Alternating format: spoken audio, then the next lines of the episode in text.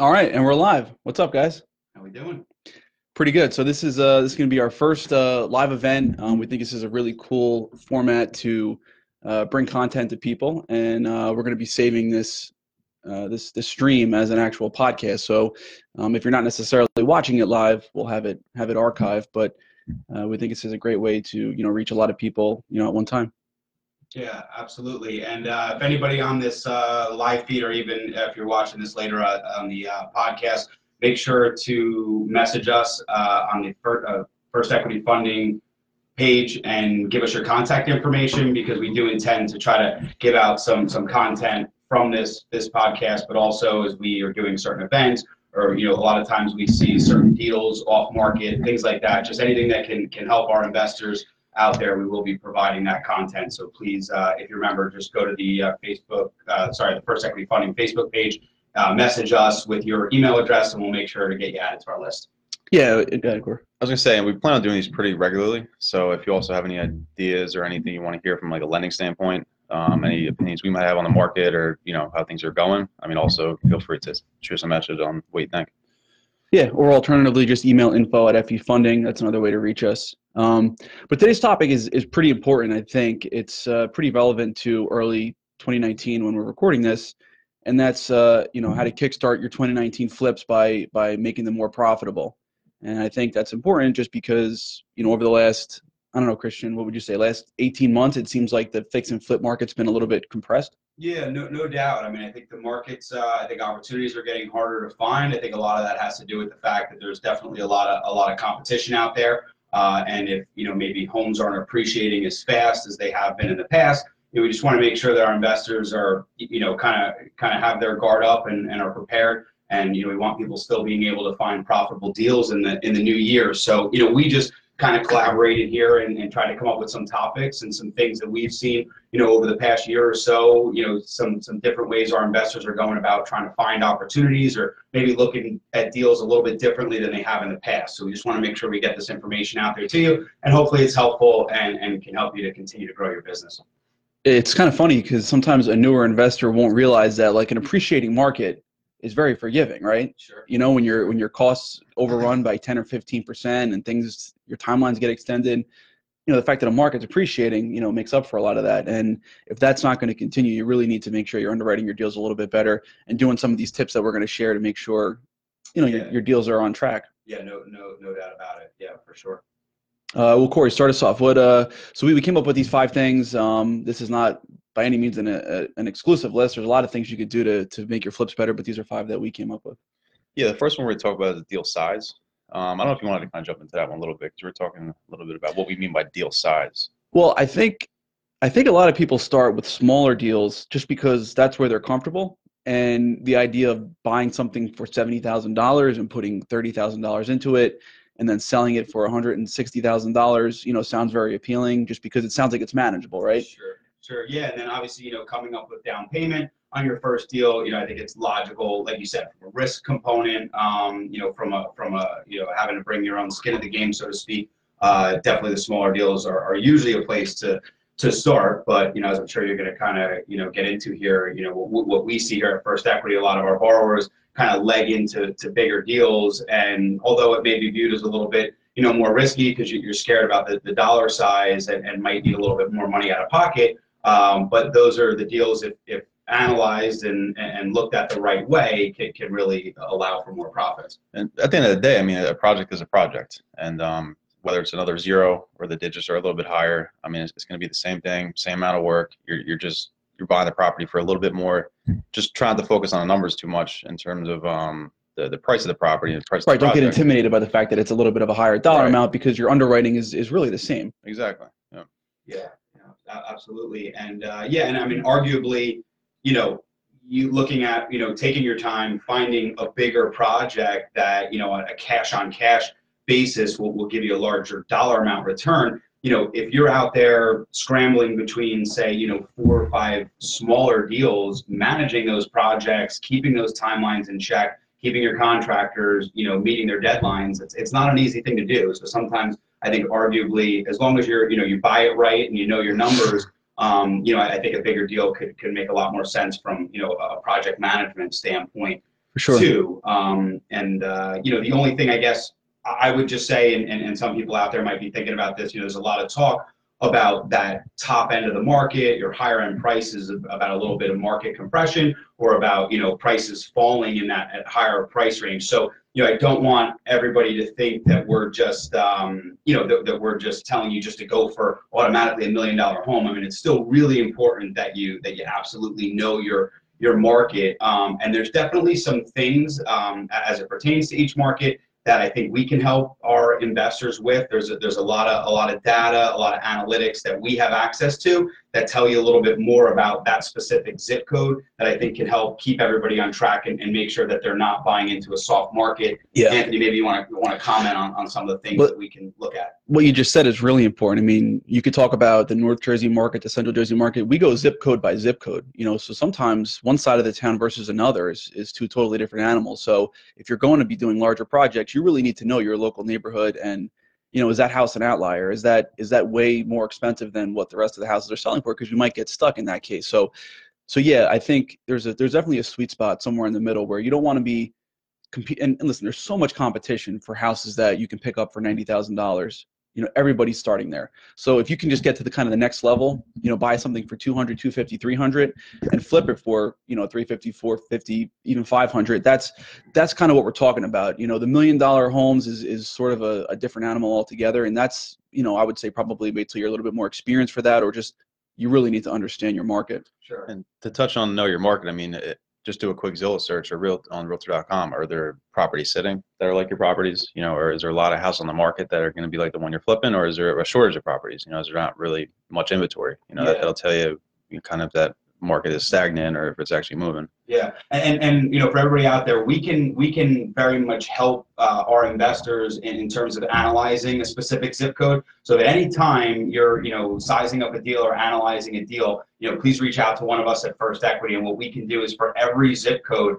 Uh, we could give you, you know, several bits of, of data that I think are helpful that kind of tell you a little bit about the strength of the market. And, and some of you may be doing this on your own, but we have access to, you know, basically we'll show you what what's the, the current home price appreciation for that zip code? What is the average days on market? And then also we'll show you what the median home price is in that zip code. So like as anthony mentioned you know something being an outlier. So you know if the average house in a certain zip code sells at $250000 you know one one indicator we look at is something that maybe is is at 200% of the median home price. So to give that example if a house the average home in a zip code sells for 250000 and your house, your resale is 500,000 or more, that's a little bit of an outlier. It's unique for that zip code, um, you know, because most other homes are selling for a lot less. So, you know, we've seen that those type of, of outliers may take a little bit longer longer to sell because there's not as many people searching for those homes in, in that particular zip code. So again, all these things we can help you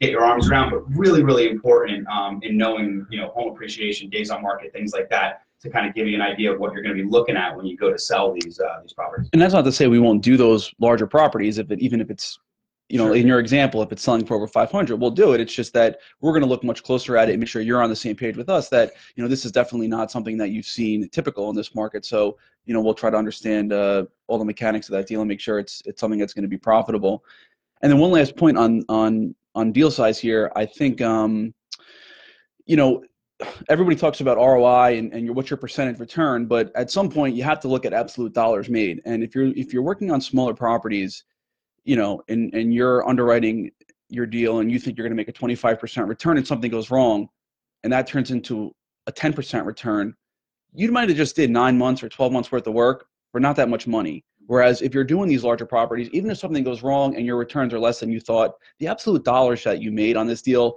is still sizable. So, it, you know, if you're building contingencies into your plan and it is worst case scenario, and say you don't make quite as much as you thought, you're not going to be wasting your time working for ten thousand dollars over a year Yeah. if you're if you're working on these larger properties. So, Yeah, no doubt. something to keep in mind.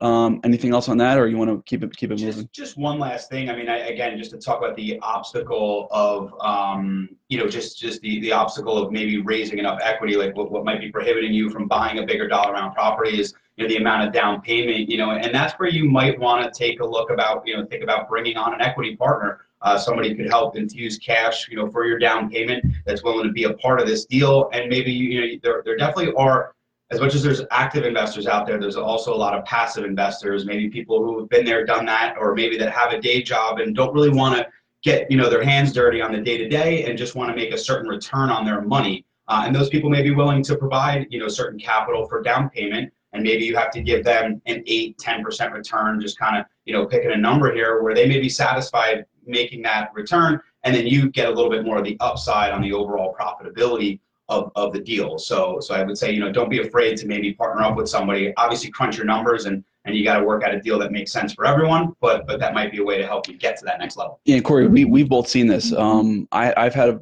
i'm working on a deal right now with a borrower who um, we've done half a dozen deals with and he partners with this contractor. You know, so he's more of the money guy and he underwrites the deals, and the contractor obviously swings the hammer. Um, but that's that's a great way to partner. Um, you know, and it, it, seems to be working really well for him. And I think you have a few borrowers who have done the same thing. Yeah, I mean, any way you can uh, uh, leverage resources, you know, whether it be contractors or investors or whatever the case may be. I mean, it, definitely, you know, that that's something that I, I think is important, you know, yeah. in this business um, for sure. I mean, the end of the day, what's the old saying? Fifty percent of something better, hundred percent of nothing. So if you have to partner with somebody to get a deal done, I mean, by by all means, do it. All right, so we'll uh, we'll move it along. Uh, our second point was uh, was talking about project type. Um, you know, everybody looks at fixing and flipping like a very vanilla thing, right? So you're going to buy something for one price, you're going to put a couple dollars into it, and then resell it. And that worked for the past, you know, five six years and it still does work if you find the right deal but it's it's getting harder and harder to come by those deals is it not yeah i mean if you're analyzing a deal and saying you know let's say a property is a three bedroom two bath ranch and the plan is to go in and do kitchen you know redo the bathrooms new you know redo hardwood floors and, and paint that is the way every single investor is going to look at it. And then it becomes you know becomes hard because everyone's going to kind of be analyzing the deal the same way. And i always say like on situations like that you know you, you might almost be afraid if you're the, the highest bidder. Yeah what am i missing? Maybe, maybe you miss something yeah. that, that other people uh, you know didn't. So uh, so yeah so what we kind of wanted to just mention is you know just again thinking outside the box.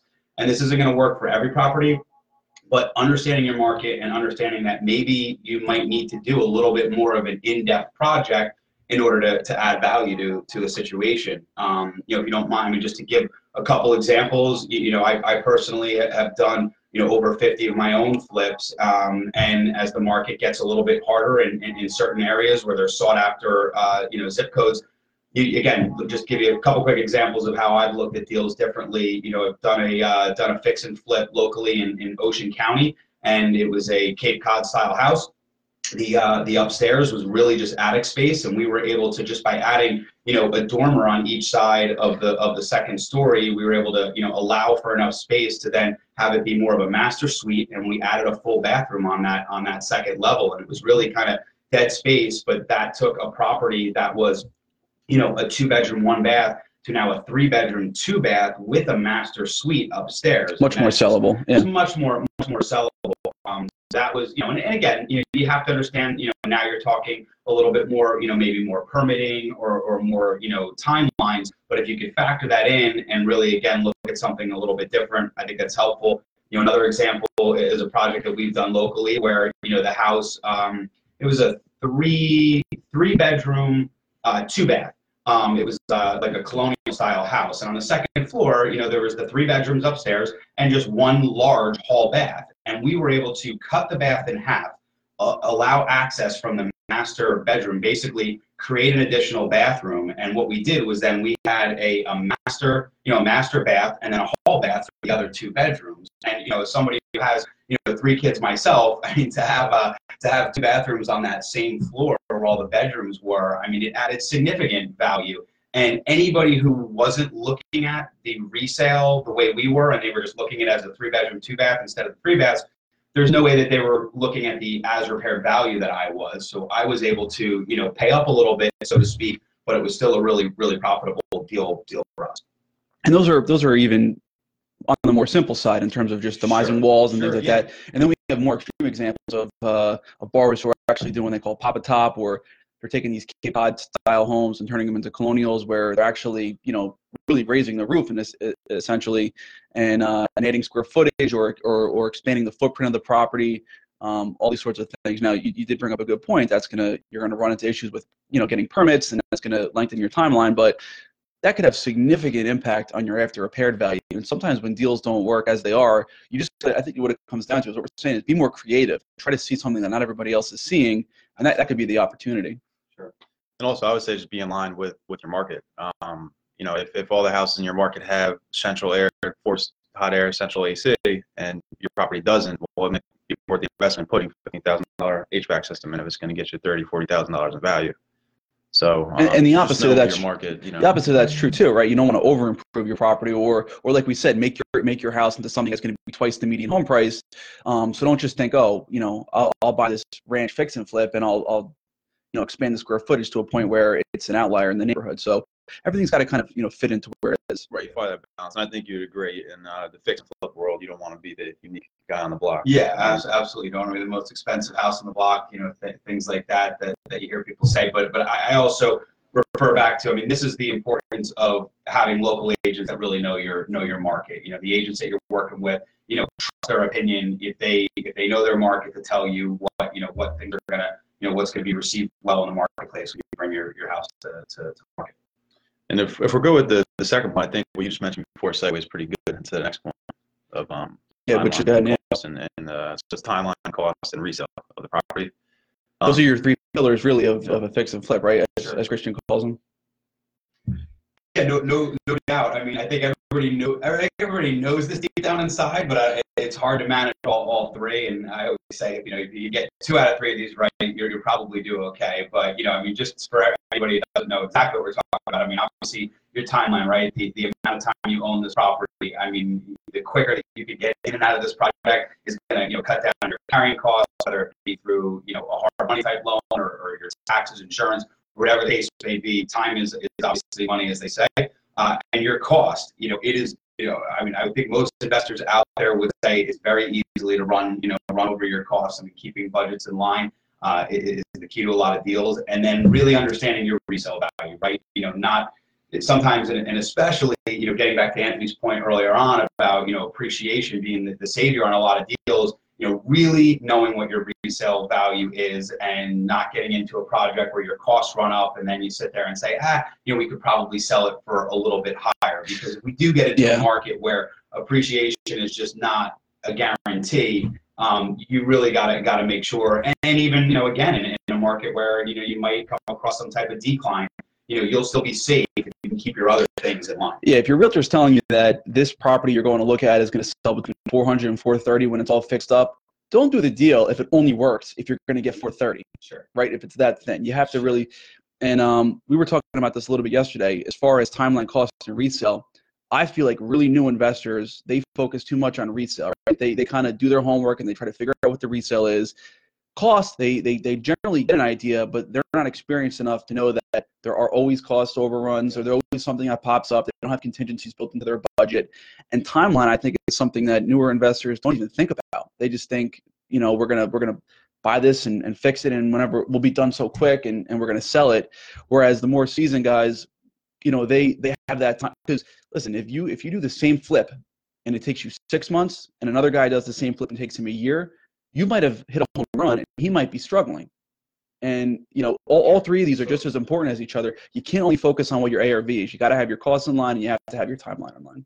Yeah, and again, we know this kind of goes without saying, like you know, for experienced investors out there listening, but but still, I mean, sometimes you got to take a take a step back and really you know analyze your timelines, your costs, and, and look at your last couple projects, and, and really look at the start date, look at the date that you sold the property, and and you know, I think you might be surprised to see how long some of the, the projects know might be taking and then you know really just take a look and think about what you could do to to improve upon that i know you know myself when we had multiple projects going on you know really you know coming up with a set you know set look for the property and what i mean by that is you know whether it's you know going with very similar tile or granite or you know kind of know your materials that you're sure. going to be using even coordinating all those aspects of it if you have a system in place you know it, it can maybe you know and again cutting off you know a couple weeks here and there really really makes a difference Poor, we should mention um, we work real hard on uh, making the calculator on the website. So I think that's a great resource for people, especially if you're newer. Um, if you go to fefunding.com and click on calculator on the top, uh, we have a fix and flip calculator that takes into account your holding costs, your closing costs when you buy it, your closing costs when you sell it, um, and it'll give you a pretty accurate idea. You know, assuming that your assumptions are are correct, that it's, it's going to show you what what you're going to do with that deal, and it'll give you all the metrics in terms of return, you know, your annualized return, equity multiple, all these different factors. So that could be a good resource for someone to check out. So um, yeah. fefunding.com, and then just click on calculator. And whatever numbers and timelines you end up with, I would even say add another 10 to 20 percent of timeline that's going to take and 10 to 20 percent cost. Um, it's going to cost you. And if the numbers still work at that point, then you know you probably have a pretty solid deal. yeah I love when the borrowers send us the scope of work and there's a contingency built in, or you know, it doesn't. It looks like that the numbers are, you know, not super steady to just to make the deal work. And sure, you know, it's well well thought out. And listen, we know it's hard out there because if you if you fluff up too much, you know, you might spook yourself out of doing doing a deal. But um, but at the same time, you know, you'd rather be selective and miss a deal than you know what I mean than try Get to in trouble. too too aggressive and kid yourself and then end up you know spending you know your next five months on a deal that's not really making any money. And I'll just I'll toot our own horn for a second. Our our track record with borrowers is is is very good. And if you bring us a deal and and we're going to lend on it, you know, you can bet it's a good deal. I mean, assuming you hold up your end of the bargain and do the project the way you're supposed to. Um, you know, if you underwrite it and it, and it passes your sniff test, and then we underwrite it and we want to lend on it, you know, you should feel pretty comfortable that you have a good deal on your hands. And I've definitely had a couple of newer investors that have brought scenarios to me and kind of poke holes them in you know the scenario in the office. and Corey will talk them out of the them. deal. Yeah, Sometimes, and- if it's if it's really a bad deal, Yeah, and they, they get frustrated in the beginning, but they appreciate it because I have a couple bars in particular that have done deals later, and they found that deal, and now they're you know either selling it, they're still working on it.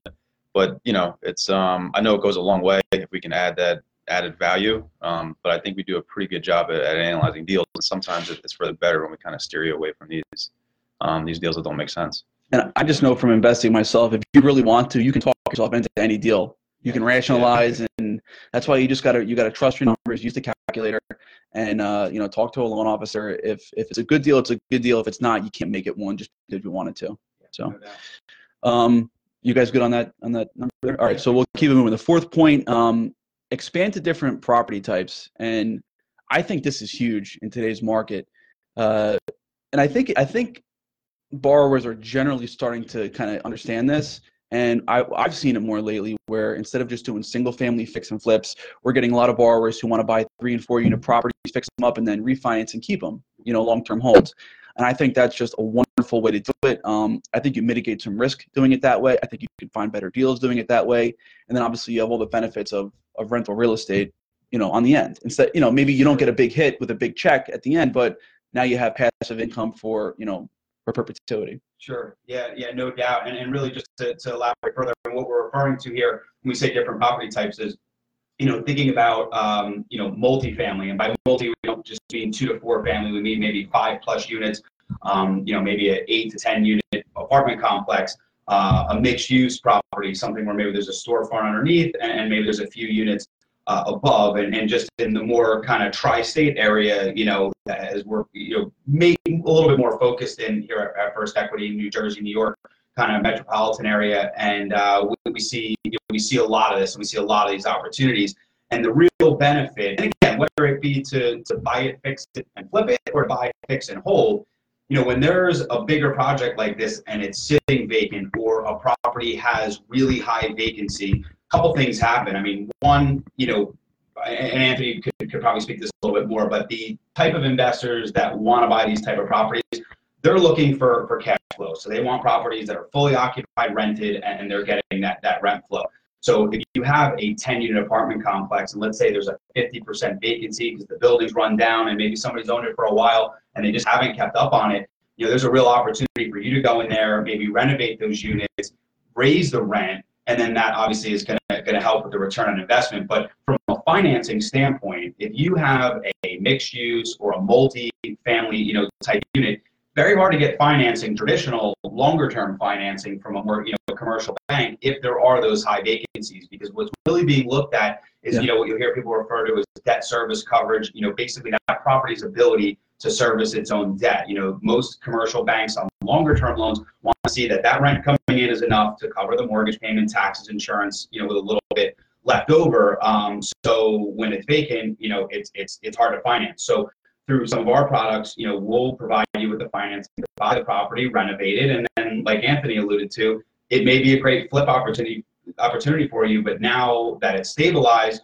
you might be able to take out our hard money loan with a longer term traditional loan at, at, conventional rates and, and, and, give you, you know, allow you to even pull yeah. a lot of your, your equity. I know Anthony has a personal story where he did something like this and because of the value that he brought to the equation by, you know, renovating these units and everything, was able to basically pull out all his equity. So now he had a property that's cash flowing and had very, you know, very little, if any, cost basis in the property. I, I, yeah, it was a 10 unit building and I have no cost basis in it. And uh, my cash is now freed up to go on to the next deal. So that's a really powerful strategy. And there's, there's two problems really with apartments and multifamily uh, as I see it right now. And that's, it's such a great asset class. Everybody wants to buy them. So if you're going to go out and buy a stabilized 10 unit building, um, there's so much competition. Cap rates are so tight, which means the prices are so expensive that the returns are are very slim. It's really hard to buy a property that way. But if you do find one, it's easy to finance.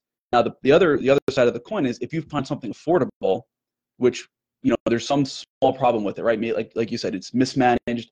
Um, there's some vacancy. Maybe it's in disrepair a little bit that's great. You can buy it for a good price and then fix it up and get it to, you know, make it much more valuable. The problem is you can't get traditional financing on that. Typically, if it's less than 88, 90% occupied, a lot of conventional lenders won't won't lend on that. Sure. Especially if you're a newer a borrower. Sure. Or if they do, your debt service they're going to give you 50 LTV because that's what that's the debt that right. you like you said the right. property can support. Yeah. Yep and that's kind of where we come in. So you know you can buy these properties that they're called value add deals meaning you know you can add value by fixing some small problem whether it's vacancy repairs whatever um, and we'll finance you to do that. And we'll give you better leverage than a conventional lender will. And not only that we'll give you the money to actually acquire it and, and fix it up. Yeah. and then once it's all fixed up and stabilized then you can go out to you know your traditional lender and we can help you with that too and, and get some permanent financing. And like we just said, you know, I refinanced something, took my entire basis out of it, and now you're on to the next deal. So that's that's a really powerful strategy. Sure. And your example, I mean, not to get into all the details, but but how, how long was the time period from when you bought it to when you were able to kind of refinance into a traditional loan to be able to basically recoup all your funds? Yeah, so thankfully my my building was in pretty good condition. It was just mismanaged a little bit, so there wasn't too much of you know swinging the hammer that needed to be done. But uh, we closed in April, and then by August, I think it was, um, we had refinanced and totally pulled all our equity out of it. So for you know three or four months work, wow. it's like I got a free apartment building. Yeah, what about seasoning? You know, don't you have to season it? Yeah, right. That's what everybody says. You got to season it. If, if if you look around hard enough and you're creative enough, you you know you can find banks who are willing to work especially if you have a really great deal. And if you're buying something that's got a problem with it and you fix that problem, you do have a really great deal. And then listen, not if there's 35 community banks in New Jersey that that you know on the on the refinance, most of them are going to say no. We want a year of seasoning, just like Corey said. But if you actually look around, you can find someone who will who will refinance you so, out. I mean, just to recap, so you say, I mean, literally in, in four or five months, you were able to, you now have a 10 unit, you know, 10 unit complex with literally zero of your own money still in the. In, in well, the Exactly, and it's better than that too because yeah, we got and it's I, cash flow I, and everything. Too. Well, and I got cash out. I got cash out on top of having no basis in it, and the building still services the debt very comfortably. So now, not only do I have my money back, I have extra money on top of that, and now I'm going out to find the next deal and do the same thing all over again, but even on a little bit of a bigger scale. Sure. And so that's why these guys who use cash and don't don't want to use financing, it's like you're getting in your own way, right? You got to use leverage a little bit in, in, a responsible way to make these deals happen. So, um, yeah, no doubt. And I actually think that this is a good kind of segue um, into, if you guys don't mind, uh, you know, kind of kind of moving along yeah. into the, the deal sort. You know, the, the last thing that we wanted to talk about that we think is important, and this is just, I, I think, will ongoing always be the most important thing as a real estate investor is is deal sourcing. You know, how do you find deals? Finding off market deals, finding deals that aren't just you know on Zillow or on the MLS. And you know, to the deal that we're just referring to on Anthony's multifamily is that was a deal that Anthony sourced on his own as an off-market opportunity, um, and, and, that's really where I, I, think the hidden gems kind of lie. Um, so you know, we just wanted to talk a little bit about that. As everybody kind of knows, I mean, the, the MLS is crowded. I mean, I can't tell you the last time that, that I personally found a deal just by, you know, going on, on the multi, multiple listings. I mean, maybe you, you find something here or there if you're, if you're, you know, thinking outside the box on your property type or, or whatever. Or you tie it up within an hour of it coming online. Exactly, Like, yeah, but those are few and far be- between. It's, it's, it's hard. So, you know, just to, to switch to that, um, you know, there's definitely there, there's a variety of ways that, that we've seen investors uh, find opportunities um, through off-market deals. Sheriff sale being being one of those ways. You know, utilizing the auction sites, whether it's a Hubzu or, or, or an auction.com uh, type type platform, and, and we'll get into that a little bit. I know, you know, maybe there, there's been some, you know, some some people may not have had the best experience if they're new to the auction sites, um, but but we consistently find and see our, our investors find opportunities there. And then, you know, there's also the old traditional way of just kind of pounding the pavement and knocking on doors. I mean, you know, Corey's doing that right now. He's out there looking for deals, and he Corey's an expert in his home market, and he knows every building in that town. He knows what's being built, what's you know who's who's doing what, and he's he's making phone calls, he's researching owners, he's knocking on doors, trying to find deals like that. That's a great way to do it. It's it's very time intensive, but um, that's a good way to get in front it of depends owners. what your strategy is. I mean, if you, if I think the best way probably be kind of what you did would be a blast, an email blast. I have the time to kind of take a couple deals at a time because I'm not in a super big rush. I'm looking for a deal, but I'm trying to find the right one. Whereas if you're really aggressive about finding one Yeah. tomorrow, And, and you're you're very specific in your own market. You know exactly where you want to buy. So you know, pounding the pavement is one good strategy to find deals, right? Um, just driving for dollars, as they call it. Yeah, and I mean, just to touch upon it, because you know, again, I know we're doing this, um, you know, as a Facebook Live event. And by the way, we do see some, you know, some comments coming, uh, some questions coming up on the board here, but there is a little bit of delay, so it's kind of hard for us to answer. So we'll do our best to maybe recap Yeah. on some of these things uh, after the the fact. And then just to take a quick second, if anybody does have any follow up questions, you definitely can can reach out to us either through the Facebook Messenger or through info at fefunding.com, and we'll be glad to kind of kind of help you as you're out there trying to you know source deals or get a better understanding of, of what we're talking about here. But yeah, I mean, you know, the pound the pavement. So you know, to give an example, you know, Corey, he's interested in a particular neighborhood that that that he feels he knows well, and he feels that there's opportunity. You know, take some a situation like that. There's very easy ways for you to obtain you know, basically mailing address for a certain neighborhood or zip code or what have you, and just being consistent, letting people know. It might be a postcard, it might be a letter, you know, depending on how, how creative you want to get, uh, and basically just let people know that you are an investor and you're interested in, in you know, in buying in that neighborhood, and, and you can offer, you can close quickly um, through whether you know be through financing like that first equity offers that you could buy properties as is and you'd be surprised. I mean, look, you know, they're definitely a diamond in the rough, but they can, you can find them. And what is, you know, one person's treasure is another person's. I want the heck out of this property. I mean, Anthony, you know, your deal was a person who owned a ten unit for a really long time. He built it. He built it back in the '80s, and he wanted to retire. And he was price was on his list as as important things, but it was not number one. The most important thing for him was who's going to work with me and have an easy, you know, quick, no BS closing. And I delivered for him on that. And so he he accepted a price that I thought was fair. He thought was fair, and we got the deal closed. So there's another if you're buying one of these deals whether it's direct mail which i think is, is basically the one strategy we just mentioned which is how i found that that 10 unit Sure, deal yeah. or driving for dollars, like looking for rundown houses, like Corey's doing now, um, or, or multi units for that matter. That's another another option. But either way, the point is is that you know, as investors, we think in terms of price. What can I get this for? You have to put yourself in the shoes of the person selling you that property. They they might need that cash because they have they, they need it for other things, right? They they need to move out of state. They they they have to put someone through college, whatever the case is. You know, a good, quick, easy deal is more important to them than top dollar, which is where where those deals happen. So, um, and, and on, on your deal in particular, I think you know that uh, you know if you're if you're a owner of a multifamily and you have a lot of tenants, you may not want to throw that for sale sign up there and you know Oh, spook the tenants. start Yeah, it spooks the tenants. out. They don't know what's going on. They think they, they, don't have to pay rent. They think. yeah, yeah, the mind starts to go wild. So, so to just have an easy transition like that, I I think is something uh, important. You know, I guess just specifically as it pertains to the uh, to the rental properties. But yeah, I mean, not being afraid to door knock, drop off a business card, have conversations with people. But the key is, is really it's just it's being being consistent. I mean, don't think you're going to do just one mailer and all of a sudden your phones are going to start ringing off the hook. But you know, I've seen people do anything from you know Facebook boost ads you know, years ago myself, I, I ran a series of, of pay-per-click ads. There were certain zip codes where I was doing a pay-per-click campaign. Just a we buy houses. I had a landing yeah. page, and if, and if somebody was Googling, I want to sell my home fast,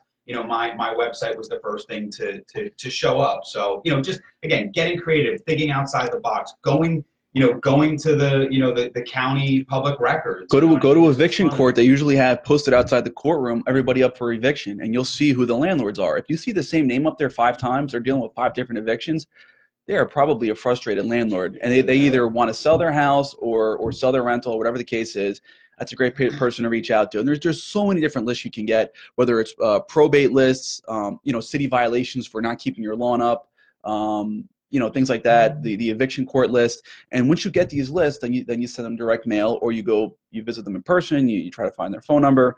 Um, so, you know, pounding the pavement, direct mail, um, there, and there's a million different lists we can do on that. And we'll do a whole episode, I think, at some point on on direct mail strategies or d- just deal sourcing just in general. Sourcing, yeah, I mean, you could go on and on talking about it um, for for sure. I mean, and, there's, and everybody's got a little bit of a different strategy. Um, just wanted to touch upon the the sheriff sales. Sheriff sales part, part, of things too. You know, so and that is uh, I always tell people. I mean, sheriff sales is that is big boy stuff. I mean, that is you gotta you know you gotta be ready to, to make a move quickly. Uh, you got to be able to make a move, something sight unseen, something that you may have not even gotten access to the property. So it's definitely not for every investor, uh, and there, there's definitely some some risk in doing it. But again, having a, a strategy, having a team, having somebody that is able to go drive the property while you're at the county about to putting a bid in. I mean, honestly, I, I've seen people have teams of two, three, four people, all somebody doing desktop desktop due diligence on that property while somebody's driving it, while somebody's at the county getting ready to put a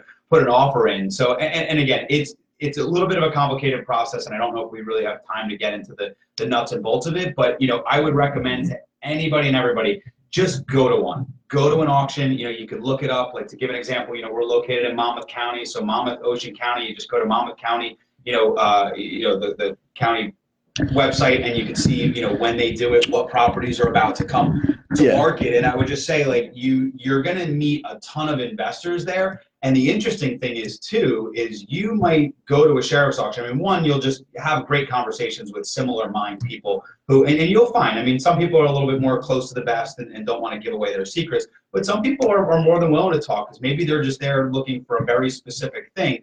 But you'll also find realtors wholesalers, people that, that are there trying to source deals that can maybe help you. So maybe you're not ready to buy a sheriff sale, but you may find a, a wholesaler, a short-term investor, a real a realty company. We definitely know some of those where they'll go, they'll bid, they'll lock up the deal for you and then assign the contract to you. And, and, and some things can be done to make you give you a little bit more of a comfort level. Yeah, I was gonna say just be um and just when you're looking for an area to invest in, I mean, uh, experienced guys probably know this, but if, if you're kind of newer, be specific. And, and if you know you're specifically looking for Monmouth County, go to the sheriff sale, write down maybe the addresses, what they're selling for. You can research them later, even though you, you're not doing the project. You know, keep an eye on it. You know, and and know what things are selling for. Know what people are willing to bid up to. Know what the resale value is going to be. Just knowing your market. So being at sheriff sales, kind of being just emerged in you know stuff yeah. being being sold, I, I think is really important too if uh, if sheriff sales do interest you, you should reach out to us. And Corey does this better than anybody. Almost acts as like a consultant to borrowers who are thinking about sheriff sales from just explaining when is the sheriff sale, where is it, what do you expect when you get there, how does First Equity fit in? And just to be clear, we don't think we mentioned this. We do lend if you're buying properties at sheriff sale. There are a few caveats. It is a definite a county by county thing. So definitely talk to us first. Don't just show up show up with a deal and say, hey, I put my deposit down. Can you fund this? Talk to us first because there there are a lot of nuances with this, but we can fund properties at sheriff sale, and in some cases, even if you can't get into the property. Yeah, yeah. It's all a case by case basis, but but Corey does the best of explaining that to his borrowers and kind of educating and coaching them through it. Maybe they've done a couple flips, but they've never done sheriff sale before, and we like to act as consultant in that in that regard because because we can help you get those deals funded, and that's a great way to buy deals that with, with huge margins in some cases.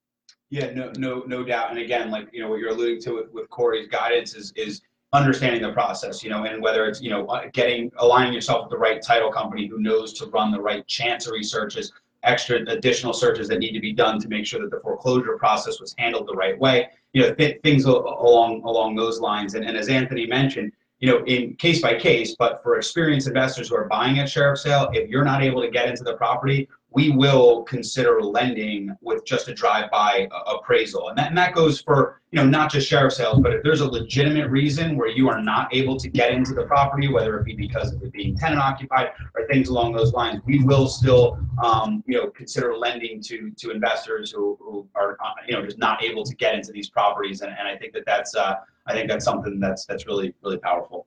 All right, and then uh, go ahead, The only thing I was going to add from before, when when you are deal, deal sourcing and you're pounding payment looking for properties, when you do approach these owners, um, and that's the beautiful thing about real estate. There's a life cycle to it. There's constantly owners looking to sell and new buyers looking to buy. But kind of approach them with the attitude of like, what can I, I do for you? Like, it's find out what their need is, find out why they want to sell. Anthony, with your deal, like I said, they owned for a long time. They kind of just wanted to sell, and he knew that going into it. So it's just good to know like what they're looking for, so you can kind of fill that need and you know come up with a deal that's fair for everybody.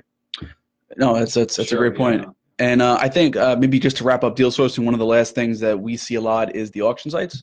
Yeah, yeah, absolutely. Yeah, the auction sites are, are, are a great way. You know, again, I think there's some frustration out there because a, a lot of times, you know, people just may not know how to how to manage it. Um, we happen to do a, a lot of um, we do certain events with auction.com where they will do basically like you know kind of first timer type events and, and letting people know how to manage the manage the, the process how to understand how to bid there'll be representatives from auction.com you know from the company there to help you kind of understand yeah. you know what, it takes to kind of kind of bid on these properties so uh, again i know we mentioned it earlier but anybody who maybe jumped on a little bit late here, you know, please, you know, hit us up on the on the Facebook Messenger.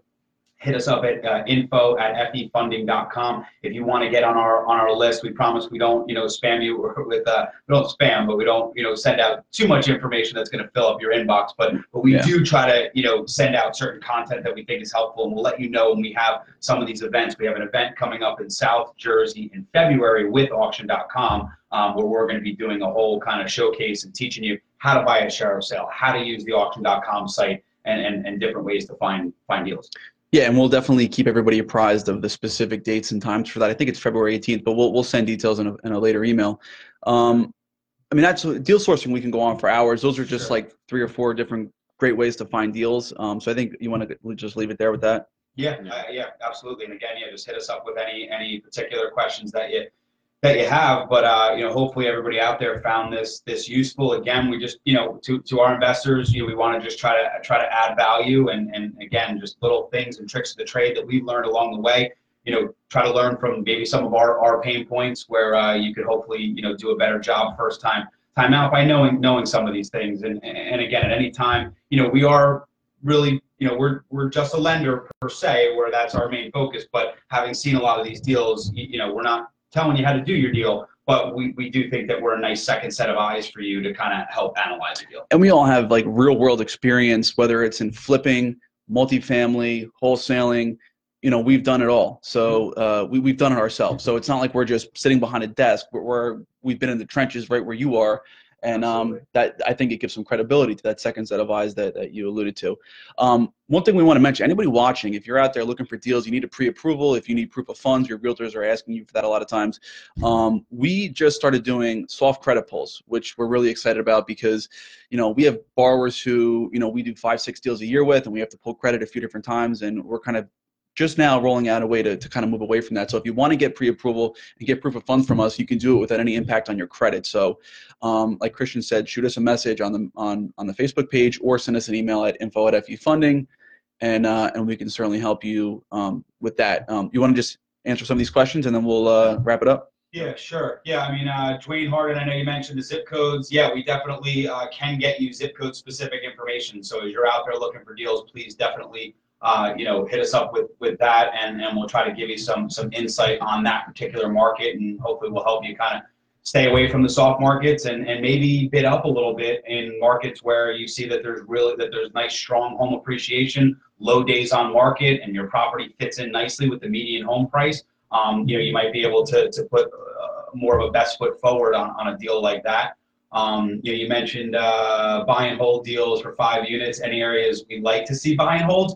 Um, you know, I just off the top of my head, I mean, I, I would say, you know, like Jersey City, for instance, is, is a great market in, in New Jersey. It might be a little bit a little bit higher of a, of a barrier to entry in terms of price as that market's gotten gotten some legs behind it for sure. Um, but yeah, I mean, any you know basically any area that that is a stable market. You know, I mean, if it, you know, a lot of times these multifamilies are are, usually going to be in more of a you know, an urban or, or quasi-urban area. So, you know, just making sure that you got your arms around that individual yeah. individual market, I, I, would just say is something on. Yeah, I think generally speaking, in Central and North Jersey, there's not a lot of bad markets to own multifamily in. I would say you just generally don't want to be the nicest or the worst multifamily in your area. Um, obviously, anything close to transit, whether that's you know major roadways like the Turnpike or Parkway or train stations, is obviously great.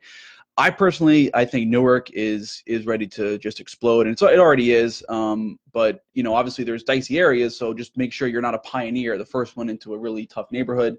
But um, I think that that city's changing pretty quickly. So you know, we're we're very lucky in the sense that in the central and northern Jersey markets, and even most of South Jersey for that matter, there's you could you can make a lot of deals work in any of these areas so, so long as you're buying right. Yeah, yeah, no doubt. Um, sorry, go ahead. I was gonna say, if you're having trouble finding maybe deals in these big markets, maybe search surrounding towns that are, are nice towns. Maybe they're unknown towns, but you're gonna get the same tenant base um, if you plan on holding these properties, or the same buyers if you're flipping them. So uh, you don't have to focus on maybe, you know, uh, let's take Middletown, New Jersey, for example. There's a lot of little towns around it. Again, like Anthony said, there's not not all areas are created the same. There's definitely different zip codes, different um, areas that aren't the best, but uh, you know, search those surrounding towns because there might be pretty good deals, and not a lot of people are going to be looking to buy in those towns because not maybe not thinking like that. I mean, you show me any town in New Jersey, and I'll show you a landlord on the multifamily side anyway that is making money somewhere, yeah. right? Yeah, absolutely. No, no so, and yeah, and it comes back to the deal sourcing thing. I mean, there's definitely public record lookups and ways to find just multifamilies where you can kind of, you know, just focus on going after those those investors in, in particular. Um, Lillian, I see has a question here about, you know, what are our rates? You know, our, our, rates definitely, there's definitely a range. And, you know, the range I would say is, you know, typically 9% on the low end up to 12% on the, on the high end. Uh, these are interest only loans, no prepayment penalties. So, you know, if you get in and out of a project in a couple months, you're only paying us interest for those that short period of time. What drives our rates? Combination of things. I would say experience is a big thing for us. Repeat customers, you know, is definitely a, a, big thing for us project size, you know, all those things we, we kind of factor in. Uh, factor in together uh, with regards to our rates. And just to be clear, that's on the fix and flip side. On, fix and flip. on uh, if you have a stabilized property and you want to do a no doc rental loan, we're really happy to offer that as well, which is a really really cool product. Um, you know, especially because conventional rental loans are like around six percent in some cases now, and our rates start you know high sixes really. Yeah. Um, so for for a no doc loan, so um, that that's on the rental side. So if you have something for that um, yeah, yeah, no doubt. Yeah, we definitely, and, and again, a lot of things to cover, and we'll probably talk about this specifically on a, on a future uh, Facebook Live or, or, podcast. But yeah, we do have you know 30-year fixed rental loans where you can keep a property in the name of an LLC, and these are no doc loans, so we're not analyzing your personal income on like a Fannie Mae or Freddie Mac type loan to see if you qualify. So there's a lot of flexibility there. Touch higher rates than than your conforming Fannie and Freddie rates, but not by a lot, and, and a lot more ease and ability for you to actually get the, yeah. the financing. I mean, my background is more in conventional lending, and it is, you know, I, I think there's probably about an 80% decline rate in investors applying for Fannie Mae type. I, I actually got a conventional loan on a four family property, and I would never want to have to go through that property again with all the hoops I had to jump through and all the delays and. Yeah and BS. It was just it's, a lot, it's tough. A lot, a lot, of red tape and, and, not an easy thing to uh, to, to do for for sure. Um, and the last question uh, from Jeff: What states do we lend in? We're in about 40 states around the country. Um, obviously, New York, New Jersey, Pennsylvania, Connecticut are is our main focus, and Florida too, to some extent. Um, but the entire East Coast, there's just a handful of states out west that we don't lend in. Um, so you know, it's a you know, just if, if you have something out west, let us know. But anything, especially east of the Mississippi, the entire eastern seaboard, we're lending in. So if you have something in those locations, feel free to run it by us. All right, everybody. Let's wrap it up. Yeah, well, hopefully uh, you found this uh, informative. Appreciate anybody who was uh, on this. Uh, take the time to listen. And as we mentioned, anybody, please just feel free to, to follow up with us for any specific questions. We'd be glad to answer them for you. Again, to the messenger or at uh, FE Funding, uh, info at fefunding.com. Sounds good. Right, See you later.